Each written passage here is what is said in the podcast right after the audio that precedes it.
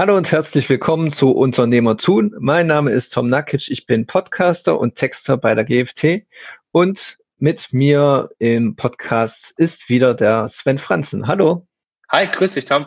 Ja, und heute geht es um die Finanzierung von Startups, sage ich mal. Wir hatten jetzt schon ein kleines Vorgespräch und da hat äh, Sven schon gemeint, ja, so spektakulär ist seine Geschichte gar nicht.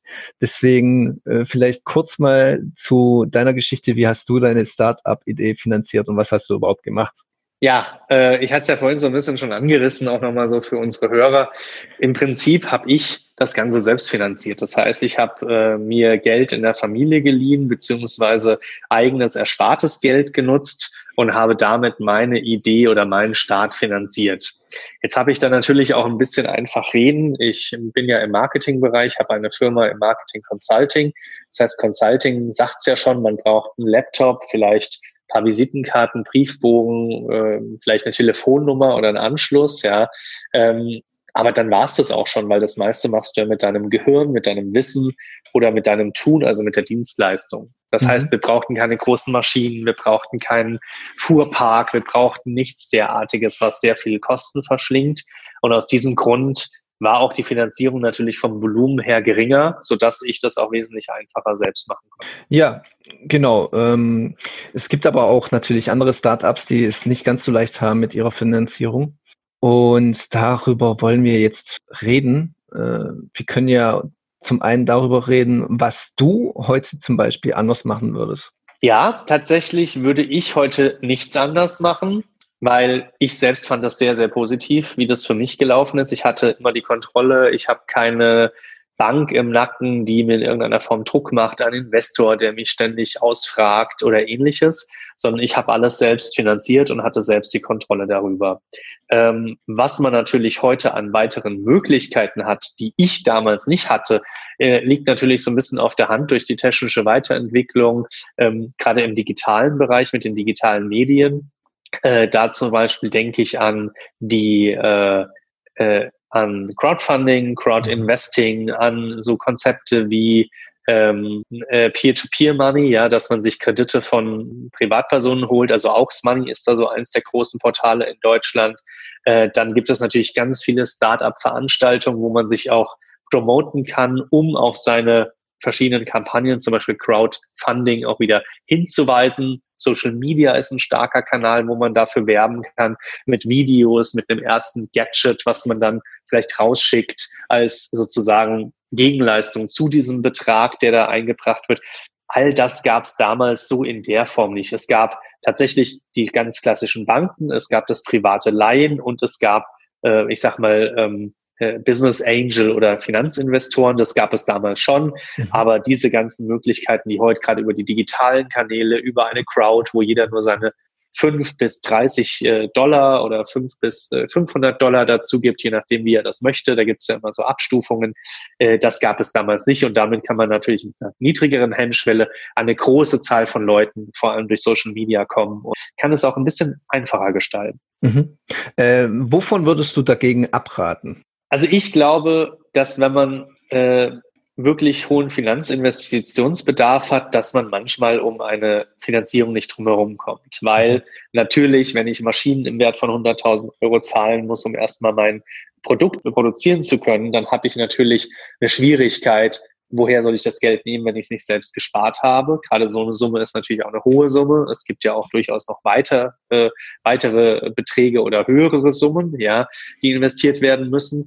Beziehungsweise manchmal kann ich das Geld ja so schnell gar nicht verdienen, sodass das äh, einfach Finanz, volkswirtschaftliche Hebeln mit dem Instrument Kredit durchaus sinnvoll ist. Ähm, was ich allerdings persönlich an Krediten immer so unschön finde, ist, dass es in fast äh, ich sage jetzt mal 60, 70 Prozent der Fälle bei Krediten immer ein Geld ist, was dann häufig auch verzehrt wird. Ja, also es gibt dann Gründungen, wo das dann für die Ausstattung der Räumlichkeiten, für äh, die ersten Mitarbeiter, für die ersten äh, Monate oder für das erste Jahr finanziert wird, wovon Gehälter bezahlt werden, laufende Kosten. Und das sind aus meiner Sicht, ich würde sie jetzt mal so benennen, äh, laienhaft. Ja, ich bin ja kein Banker, sind das sogenannte Konsumkosten. Ja, das heißt, das sind Kosten, die ich im Konsum monatlich wirklich, äh, ich sag mal, ausgebe und investiere und dann ist dieses Geld weg. Es gibt keinen Gegenwert. Gegenbeispiel dazu ist die Immobilie oder vielleicht auch die Maschine. Wenn ich eine sehr hochwertige, wichtige, gute Maschine habe, dann kostet vielleicht 100.000 und ich kann sie aber nach fünf Jahren noch für 80.000 verkaufen beispielsweise, dann habe ich zumindest einen Gegenwert, wo ich zumindest immer in der Balance mit diesem Kreditbetrag und dem Schuldbetrag bleibe. Bei der Immobilie ist das ähnlich. Die wächst meistens auch noch im, äh, im Wert. Das heißt, eigentlich geht das so, dass die Immobilie im Wert wächst und der Kredit in der Schuld sinkt, weil ich ja tilge und damit geht da quasi das Delta immer weiter auseinander. Mhm. Und sowas habe ich bei diesen Konsumkosten eben nicht und das sehe ich als große Gefahr. Äh, auch aus der Realität habe ich das schon in Fällen mitbekommen. Nicht nur, dass man wesentlich mehr ausgibt, als man eigentlich ausgeben wollte, weil das Geld ist ja jetzt da. Das heißt, wenn man es mit dem eigenen Geld hätte machen müssen, dann hätte man es vielleicht auch für 10 oder 15.000 Euro hingekriegt.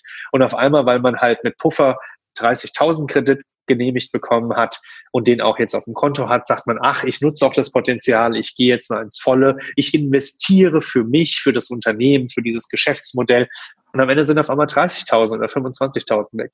Das sind mhm. einfach mal 50 bis 100 Prozent mehr. Und das ist eine, aus meiner Sicht eine Gefahr. Nicht nur, dass ich die Kosten erhöhe, weil ich ja denke, es ist ja da, also ich schöpfe psychologisch bildlich aus dem Vollen, sondern auch zweitens, weil ich ja irgendwann dieses Geld wieder zurückzahlen muss. Das ist ja nicht mir. Und dieser Druck, den eine Bank, ein Finanzinvestor oder ähnliche Institutionen auf einen ausüben, ist aus meiner Sicht enorm. Also ich persönlich würde den mir einfach ich sag's mal ganz salopp, nicht geben wollen. Also das ist einfach etwas, wo ich vor zurückscheue und als Mensch das einfach so nicht sehe.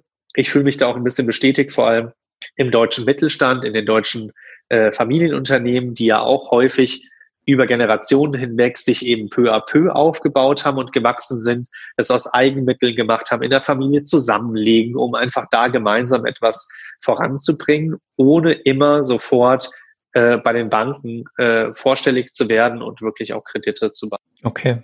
Ja, ähm, kannst du dir erklären, warum da bei Bankkrediten die Versuchung, äh, also so was du jetzt halt mitbekommen hast, die Versuchung, dieses Geld auf den Kopf zu hauen, größer ist als jetzt ja Geld bei Freunden, Verwandten äh, auszuleihen? Oder ist es im Grunde das gleiche Problem, nur ist die Haftung dann eben nicht so groß? Also ich tue mir schwer dazu was zu sagen, weil ich natürlich äh, nicht in die Köpfe der Menschen schaue und auch nicht sagen kann oder bewerten kann, wie die jetzt damit umgehen. Mhm. Aber ich glaube sehr wohl, dass wenn ich, äh, sage ich mal, einigen Backern, wie man die ja im, im Crowdfunding nennt, äh, etwas schulde. Ich habe mich ja öffentlich in einem Video präsentiert, in den sozialen Netzen. Ich habe die alle angeworben. Ich habe vielleicht einen Vortrag gehalten bei Veranstaltungen. Ob das jetzt bei Freunden ist oder bei Crowdinvesting, Crowdfunding, wo ich mit meinem Gesicht und meinem Namen dafür stehe, dann glaube ich oder bin ich überzeugt, dass man äh, auch einfach einen anderen Druck spürt, nämlich diesen emotionalen, ich fühle mich verpflichtet, aber es macht Spaß. Und ich gehe mit dem Geld sehr sorgsam um, weil es ja quasi das meiner Freunde, das der Menschen, die in mich glauben, ist und eigentlich wie mein eigenes. Bei einer Bank ist es meistens schon nochmal was anderes, weil das ist eine externe Institution.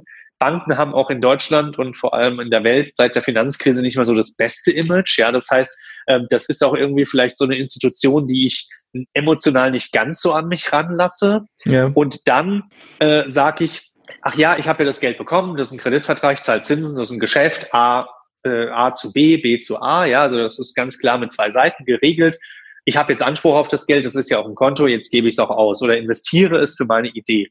Und ich glaube, dass das einem leichter von der Hand oder von den Lippen geht, als wenn ich wirklich für die Idee stehen muss, äh, im emotionalen Sinne. Und der Druck ist bei einer Bank auch ein anderer. Der ist nämlich juristisch, der ist vertraglich, der ist sehr, ich sag mal, sehr bösartig unter Druck setzen. Nicht dieses emotionale, hey, ich mache das für uns, ihr seid mit an Bord. Ja, das ist, glaube ich, ein sehr, sehr starker Unterschied. Und deswegen, ich sage nicht, dass Kredite schlecht sind. Ähm, ich glaube, man muss halt sich sehr stark bewusst sein, äh, ob man einen Kredit für sich aufnehmen möchte und muss dann auch die sehr starke Disziplin haben, mit einem vorher aufgestellten Businessplan, Schrägstrich Budgetplan oder Investitionsplan, sich auch wirklich an diese Budgets zu halten, ohne sofort äh, sozusagen wegen des großen Geldbetrages, der jetzt auf dem Konto eingegangen ist, zu sagen, ach, ich schöpfe aus dem Vollen, jetzt können wir mal. Nein, ich muss weiterhin verhandeln, ich muss die Kosten niedrig halten, ich muss schauen, dass die Investitionen wirklich zielgerichtet in die richtige Richtung gehen. Okay, ja. Äh, du hast es jetzt schon angesprochen, einen Finanzplan, äh, den man aufstellen sollte. Ist denn der auch wiederum äh, der Maßstab dafür, welches Finanzierungsmodell man wählen sollte? Also hast du irgendwelche Tipps und Tricks, sage ich mal, für junge Unternehmer, die sich die passende Finanzierung suchen? Ähm, also es wäre anmaßend zu sagen, ich habe Tipps und Tricks, weil ich mich ja selbst nicht finanziert habe über eine Bank oder über Fremdgeld. Mhm. Das heißt, ähm, an der Stelle muss ich so ein bisschen passen. Was ich aber an Tipps mitgeben kann, geht jetzt eher in den allgemeinen Bereich, ist, ich würde auf jeden Fall alle Kosten genau evaluieren, genau gegenchecken mit Gegenangeboten und auch versuchen zu verhandeln. Und zwar nicht jemanden einfach in seiner Arbeitsleistung oder in seinem, in seinem Budget zu drücken. Das ist aus meiner Sicht unfair, sondern wirklich denjenigen zu fragen, wo sind die Stellschrauben? Wo kann ich Geld sparen? Wie kann ich hier Geld einsparen? Ähm, um dann wirklich sein Budget an jeder Ecke nochmal ein bisschen mit Stellschrauben zu äh, optimieren. Das zweite ist, ich würde auf jeden Fall dazu raten, einen Finanzplan aufzustellen. Ich brauche eine Planung. Das ist dasselbe Phänomen, wenn man mit äh, hungrigem Magen in einen Supermarkt geht und hat keine Liste. Dann kauft man, ich sage jetzt mal, grob gesagt jeden Scheiß. Äh, also in jeder Ecke, äh, überall, wo man was lecker findet, ach, ich mag dieses, ich mag jenes, ach, das könnte ich auch noch gebrauchen, kauft man was und dann kommt man zu Hause an, hat gegessen und sieht auf einmal, der ganze Kühlschrank ist voll, das ist eigentlich viel zu viel. So viel brauche ich gar nicht. Ja. Das heißt, dieses äh, eine klare Liste haben, was ich brauche, um zielgerichtet einkaufen gehen zu können in meinen Investitionen. Klar diese Budgets anfragen, vergleichen und auch verhandeln mit der Frage nach, welche Stellschrauben, wo kann ich äh, Kosten sparen. Äh, und das dritte ist ganz klar dann auch immer bei diesen ganzen Punkten einen Puffer mit drin haben, damit dann das Geld, was man sich dann ja dann schon über einen Weg, über welchen auch immer, als Fremdkapital aufgenommen hat, äh, und damit eigentlich meist auch hart erarbeitet hat, ob man eine Bank überzeugen muss, ein Business Angel reinnimmt, wo man Anteile abgibt oder ein Crowd-Investing, Crowdfunding-Kampagne wirklich startet, die ja auch sehr umfangreich zeitlich und inhaltlich ist, ähm, äh, sollte man schauen, dass dann nicht bei ein oder zwei Investitionsprojekten aus dem gesamten Finanzplan auf einmal das Geld knappen wird und es eigentlich nicht mehr ausreicht, sondern ich würde lieber mit ein bisschen Puffer rechnen, den ich dann zur Not zurückhalte als eine Rückstellung, als einen Überschuss oder auch als äh, Puffer, den ich dann schon mal in die ersten Rückzahlungsraten, je nach äh, Finanzkonzept stecken kann, ähm, als dass ich zu wenig Geld habe. Aber es auch nicht den Puffer als Geld sehen, ach, jetzt ist es ja da und ach, ich habe es ja nicht ausgegeben, jetzt können wir uns ja mal was gönnen. Eine Startup-Gründungsfeier, wir laden alle ein oder oh ja. dies und jenes, sondern ich würde von sowas tatsächlich abraten, weil ich glaube, da ist es sinnvoll, das Geld zusammenzuhalten. Und auch wenn man schaut, was machen die Erfolgreichen oder auch die Reichen und die Millionäre, die haben eigentlich in den frühen Jahren zu Anfangszeiten immer ihr Geld zusammengehalten und sind dadurch reich geworden, dass sie natürlich gut verhandelt haben und Geld verdient haben, aber auch zugleich Geld nicht ausgegeben haben. Weil Geld, was man nicht ausgibt, muss man erst gar nicht verdienen. Altes Sprichwort, ja. okay, äh, was hältst du denn jetzt zum Abschluss noch so eine kurze Frage hinten reingeschoben, äh, weil wir hatten das im letzten Thema zum Thema Startup-Finanzierung, äh, haben wir das auch angesprochen. Da ging es um die Höhle der Löwen. Da sind ja die privaten Investoren und so weiter, äh, bei denen gepitcht wird, äh, die verschiedenen Startup-Ideen. Was hältst du denn von ja, von so einer Finanzierung und sich einen privaten Investor zu holen, der womöglich dann sich als Mentor dann entpuppt? Also aus meiner Sicht kann es sehr sinnvoll sein, ähm, vor allem wenn man darin in diesem Unternehmer, in diesem äh, Finanzinvestor auch einen Mentor findet oder sieht. Ich denke aber, dass man wirklich alles immer vorher äh, abwägen muss. Äh, wie jede Sache, die ich in meinem Leben angehe, hat alles irgendwo zwei Seiten wie die Medaille. Und da muss ich einfach abwägen, ist das für mich in Ordnung? Sind die Pro und Cons wirklich in Ordnung, damit das am Ende auch äh, für mich passt? Ich persönlich habe Fälle mitbekommen, die durch Höhle der Löwen, nur durch das dort Präsentieren im Fernsehen, also durch die PR quasi, super nach vorne geschossen sind. Ich kenne ja. welche, die haben einen Löwen an Bord genommen, sind damit super durch die Decke gegangen. Ich kenne aber auch welche, die sind damit insolvent gegangen oder gebrochen, emotional gebrochen worden, will ich mal sagen. Ja, mhm. weil natürlich der Löwe, das darf man natürlich äh, nicht verheimlichen, der hat Strukturen, der hat Prozesse, die wird er auch beibehalten wollen, die sind auch sicherlich effizient. Er hat sicherlich auch Produktionsstätten, die super gut sind und manchmal aber nicht die Qualität liefern, die sich der Gründer am Ende wünscht. Und dann vielleicht auch die Kunden nicht so zufrieden sind wie mit dem Ursprungsprojekt oder Produkt, mit dem gegründet wurde. Und in so einem Moment klaffen Erwartung und Gründungsphilosophie oder Mission und Vision auseinander mit dem, was dann die Praktikabilität oder die Umsetzung in der Realität angeht. Und das würde ich halt immer bei solchen Dingen bedenken. Okay.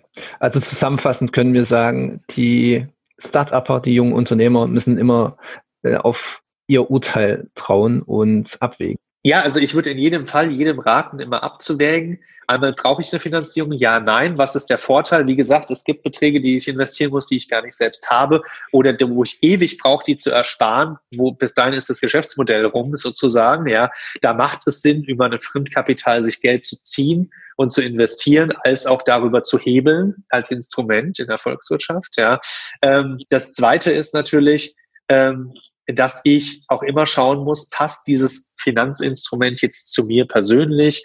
Passen die Umstände? Passt der Druck, den ich da auch erhalte, der emotionale oder der institutionelle juristische Druck? Was will ich da lieber? Was passt mehr zu mir? Ja, ähm, das ist einfach für jeden eine, äh, ein, eine andere Angelegenheit, die er für sich selbst ganz individuell bewerten und auch einschätzen muss. Und das ist, glaube ich, das, was Gründer wirklich tun müssen. Sie müssen das einschätzen und darauf basierend dann eine Entscheidung treffen. Okay, ich hoffe, dann konnten wir unseren Zuhörern zumindest helfen, zumindest die, die Unternehmer sind. Ich weiß jetzt natürlich nicht, wie viele Unternehmer unter den Zuhörern sind oder Startup-Gründer. Und ja, falls ihr noch Fragen habt, äh, liebe Zuhörer, dann gerne diese sofort stellen. Wir behandeln diese dann in der nächsten Folge. Und ja, dann bedanke ich mich mal beim Sven und dann hören wir uns beim nächsten Mal wieder. Ciao. Gerne, Tom. Freue ich mich. Danke. Mach's gut. Tschüss.